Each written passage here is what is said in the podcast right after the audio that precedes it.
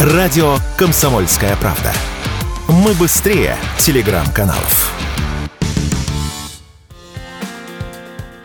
На все электросамокаты необходимо в обязательном порядке установить госномера, чтобы привлекать к ответственности злостных нарушителей. Об этом заявила спикер Совета Федерации Валентина Матвиенко. Она уточнила, что госномера, в частности, позволят определять личности граждан на электросамокатах, которые совершили наезд на пешеходов.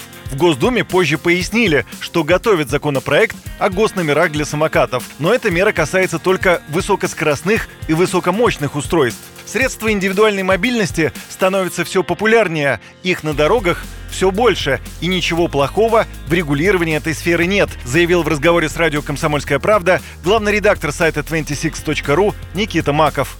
Сейчас ужесточается регулирование. То есть наши э, чиновники, я даже слышал, что высказывали предложение о том, что надо все запретить. Я надеюсь, что до этого не дойдет. В целом в регулировании я не вижу ничего плохого. То есть ограничили скорость, да, замечательно. В пешеходных зонах 15 км в час это вполне разумные ограничения. При этом нужно учитывать, что те самокаты, которые покупаются частное пользование в массе своей не имеют ограничителей скорости и могут ехать даже быстрее. Соответственно, все эти ограничения, они остаются на совести владельца. А если будут массово превышать, ну, вероятно, будут всех массово ловить и, может быть, дойдет даже до запрета.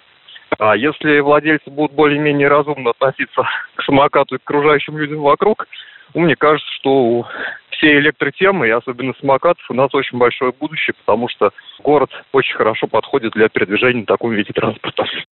В компании «ВУШ» — это сервис аренды самокатов — прокомментировали инициативу Валентина Матвиенко. Обязательная установка госномеров на электросамокаты с целью контроля станет полезной для их владельцев. По статистике ГИБДД, 70% всех происшествий происходит с частными самокатами. Именно к ним нужно принимать дополнительные меры, считает представитель компании «ВУШ» Анастасия Шевченко. Она отметила, что в сервисе аренды каждый самокат уже сейчас имеет свой идентификационный номер.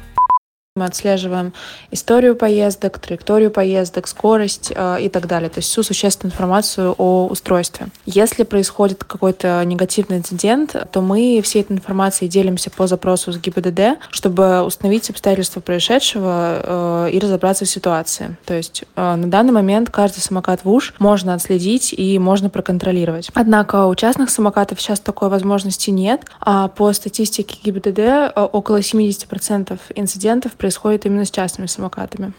Еще одна депутатская инициатива. Ее могут включить в разрабатываемый законопроект. Запрет на езду на электросамокатах в дождливую скользкую погоду со скоростью более 5 км в час. Юрий Кораблев, Радио «Комсомольская правда».